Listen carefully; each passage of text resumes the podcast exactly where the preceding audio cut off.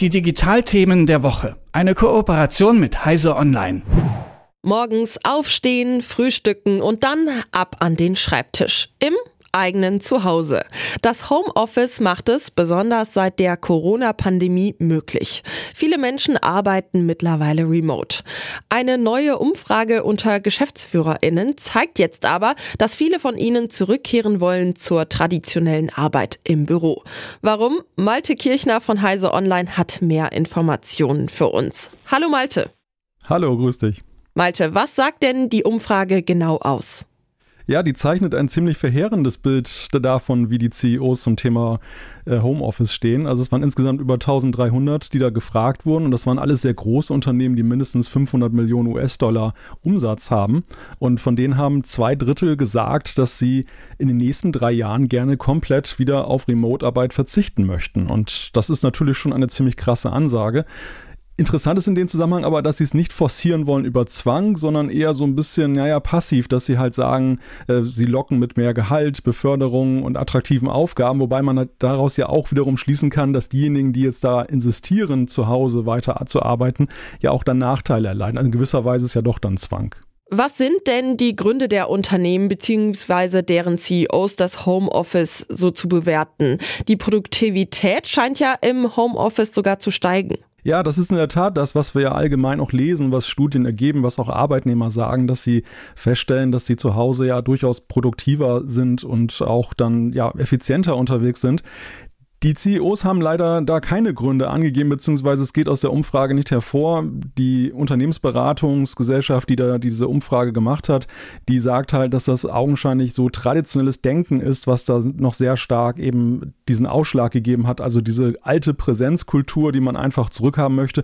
Wenn man mit Verantwortlichen spricht, hört man allerdings auch häufig so, dass sie sagen, ja, die Kommunikation, die sei schon besser. Es ist, glaube ich, auch für viele Chefs so eine Schwierigkeit, so ein Team remote zu führen. Das ist für viele in Präsenz einfacher. Naja gut, und der Teambuilding-Gedanke ist natürlich schon eine Herausforderung. Das sagen ja selbst die Befürworter des Homeoffice, dass sie eben schon sagen, es braucht irgendwie Events oder Zusammenkünfte, wenn eben gerade neue Leute an Bord kommen, dass die dann eben in das Team auch dann, dann reinfinden können. Mhm, klar, Teambuilding ist auf jeden Fall ein wichtiges Thema.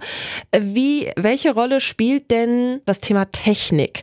Hat das Ganze auch was damit zu tun, dass es zum Beispiel oft technische Probleme gibt und es da eben in der Hinsicht Schwierigkeiten gibt? Erstaunlicherweise hören wir über das Thema Technik in dem Zusammenhang so gut wie gar nichts mehr. Also ich erkläre mir das damit, dass während der Corona-Zeit, als ja sehr viele Menschen auch teilweise wieder Willen dann zur Remote-Arbeit dann verdonnert waren, sage ich jetzt mal, dass dann eben das Thema schlechte Anbindung und Ausstattung ein großes Thema war. Jetzt sind wir, glaube ich, in dem Modus angekommen, dass diejenigen, die in Präsenz arbeiten möchten, das auch wieder tun und diejenigen, die jetzt dann von zu Hause aus arbeiten, haben einfach auch dann die entsprechenden Voraussetzungen für sich geschaffen oder durch die Unternehmen wurden sie geschaffen. Auf jeden Fall ist das, hat sich das deutlich gebessert gegenüber dem Zustand von vor zwei, drei Jahren, das Technikthema ja sehr präsent war mit Homeoffice. Und jetzt hören wir da so gut wie gar nichts mehr drüber. Wie ist denn die Perspektive der Angestellten?